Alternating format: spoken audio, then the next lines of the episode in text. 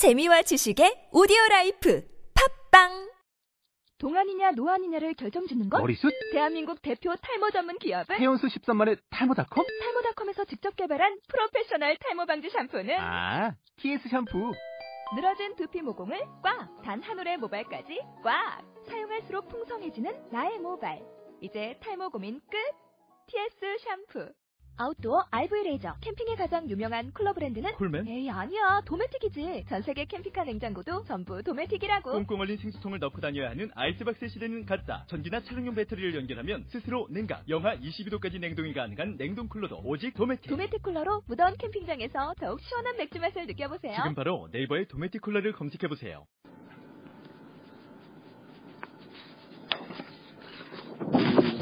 그 올해 내가 찍은 사진 중에 되게 좋아라 하는 사진이에요. 이게, 이게 칼라로 나가면 조금 난데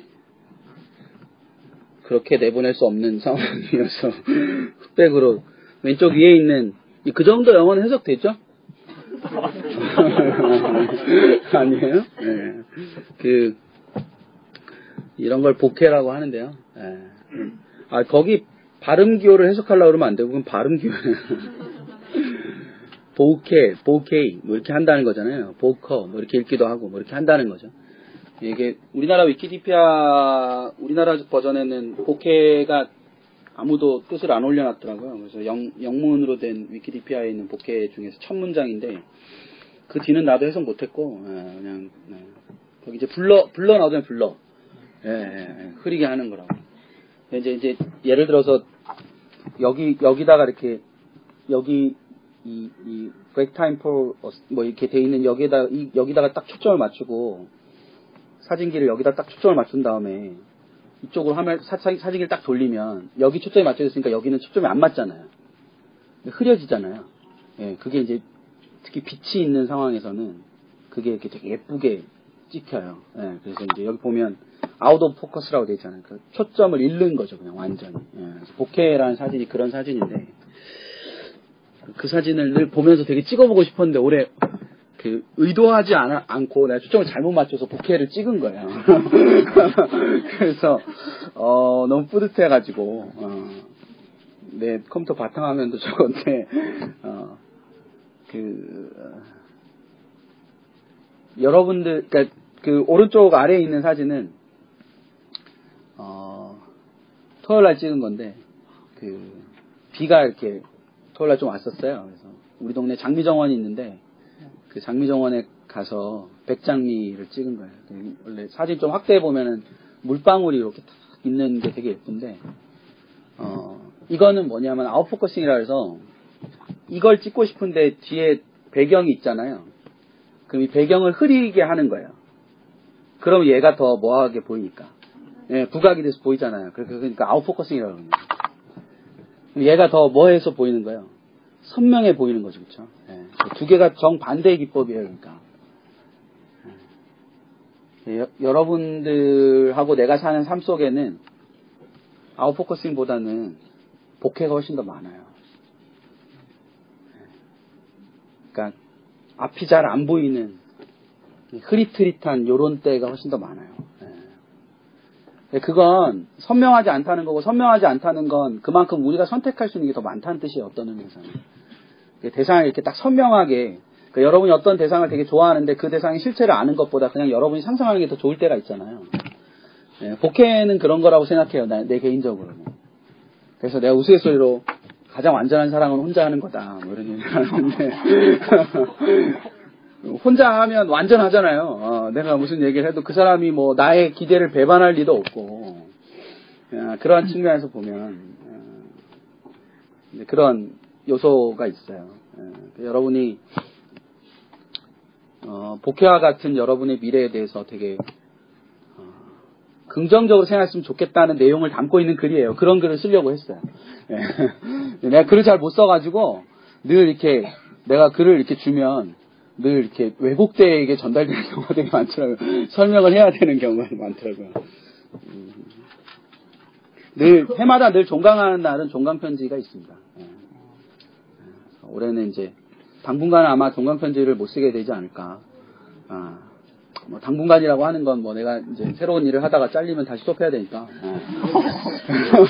그, 어, 당분간은 종합 편지가 없을 텐데. 그래서 마지막 종합편지를 어떻게 써야 되나 되게 생각을 많이 했는데, 음, 여러분 좀 그렇게, 음, 살았으면 좋겠다. 뭐 이런 생각이 있어서. 음, 그리고 맨 아래에 있는 건 이제 나한테 올 수 있는 통로예요. 예. 나한테 올 수 있는 통로가 좀 많죠, 지저분하게. 뭐, 그, 글을 올리는 곳이 있고, 사진을 올리는 곳이 있고, 예. 세 번째 있는 곳은 내가 수업을 못할 줄 알았나 봐요. 그래서 얼마 전부터 계속 방송을 되게 하고 싶, 그러니까 누군가에게 말을 하고 싶다는 생각이 되게 많이 있어서 내가 혼자 하는 방송이 있어요. 예. 그래서 그 방송에 올 수 있는 방법입니다. 그래서 음, 수업 시간에 수업한 내용도 있어요. 어, 여러분밖에 제일 많아요. 어, 네.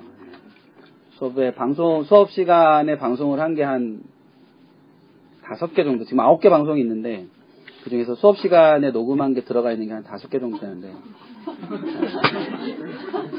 그 중에 한 세 개나 네 개는 여러분 반인 것 같아요. 음, 네. 어, 어, 이제 오늘이나 내일 중에 아마 열 번째 방송 올라갈 텐데 예.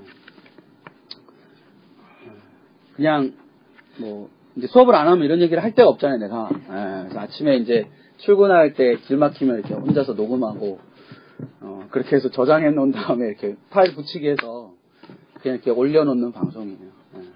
큰 무리가 없으면 아마 내년에도 계속 하게 되지 않을까 음, 와서 이렇게 뭐 가끔가다 들어보면 아 어, 나를 기억해 달라 뭐 궁극적으로 나를 기억해 달라는 것일 수도 있는데 나는 나를 기억하는 것보다 더 중요한 게 여러분이 가장 치열했던 순간을 기억하는 거라고 생각을 해요. 내가 여러분 기억 속에 아름다울 수 있는 존재라면 그거는 여러분이 그만큼 치열하게 살았던 공, 그 시간 속에 내가 있기 때문에 아름다운 거지 내가 아름다운 사람이기 때문일 거라고 생각하지는 않거든요. 뭐 그런 걸 기억할 수 있는 하나의 뭐 수단이나 통로나 뭐 이런 거라고 생각을 했으면 좋겠습니다. 종강하면서 꼭 하고 싶었던 얘기는 아, 오늘 내가 아침 출근하면서 이제 녹음을 하나 했는데 그 녹음하면서 그 얘기를 했는데 여러분이나 나는 우리가 생각하는 것보다 조금은 더 근사한 사람일지도 모릅니다. 네. 우리가 이렇게 생각하는 것보다 훨씬 더 우리가 근사한 사람일지도 모른다고요. 그러니까 여러분이 여러분이 생각하는 여러분 자신보다 여러분이 훨씬 더 근사한 사람이라는 걸 잊지 않았으면 음, 좋겠습니다. 그게 음, 여러분이 잘 살 수 있는 방법 중에 하나일 거다. 뭐 이렇게 생각을 합니다. 참 고마운 반이었습니다. 진짜로. 네. 여러분들 그, 어, 좀 과하게 말하면 내가 어쩌면 이제 당분간 수업을 못 할지도 모르는데 그 마지막 회를 여러분 반을 수업할 수 있었다는 거에 정말 많이 감사합니다. 네. 네. 그,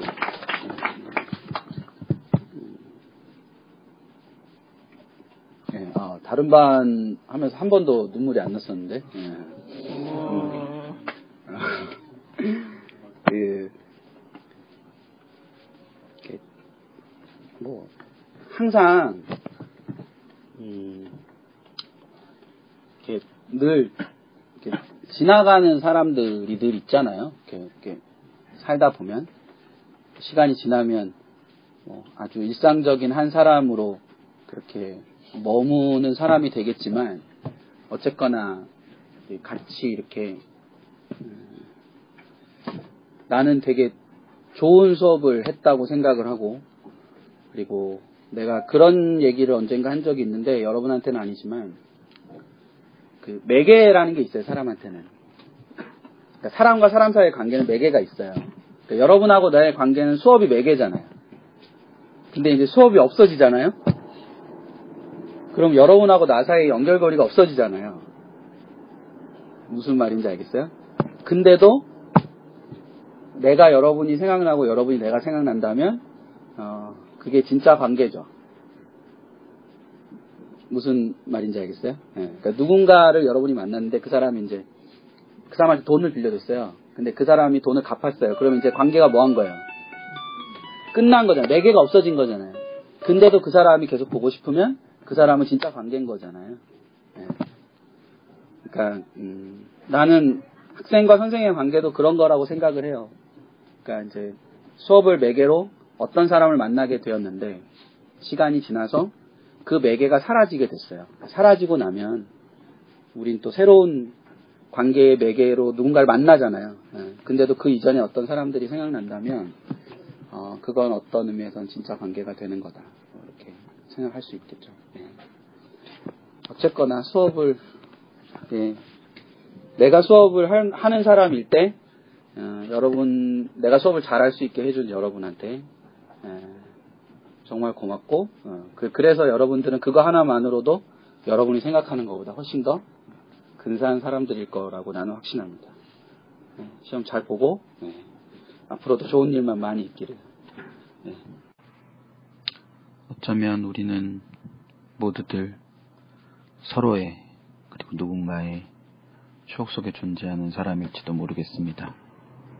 그리고 그런 추억 속에 존재하는 사람들을 현실에서 만난다는 건 때론 두려움이기도 하고 때론 슬픔이기도 하고 때론 굉장히 큰 기쁨이기도 하죠. 물론 그것이 무엇이든 간에 끝나고 난 뒤에는 잔치 뒤에 오는 허전함처럼 그런 막막함이나 허전함이 존재하는 것도 사실입니다. 오늘 같은 날은 누군가에게 그 추억 속에 존재하는 그 누군가에게 여러분의 소식을 전하는 그런 하루이기를 또는 그런 순간이기를 간절하게 또 한번 바라봅니다. 여기는 글쎄 어디서 만날까였고요. 저는 김병진이었습니다.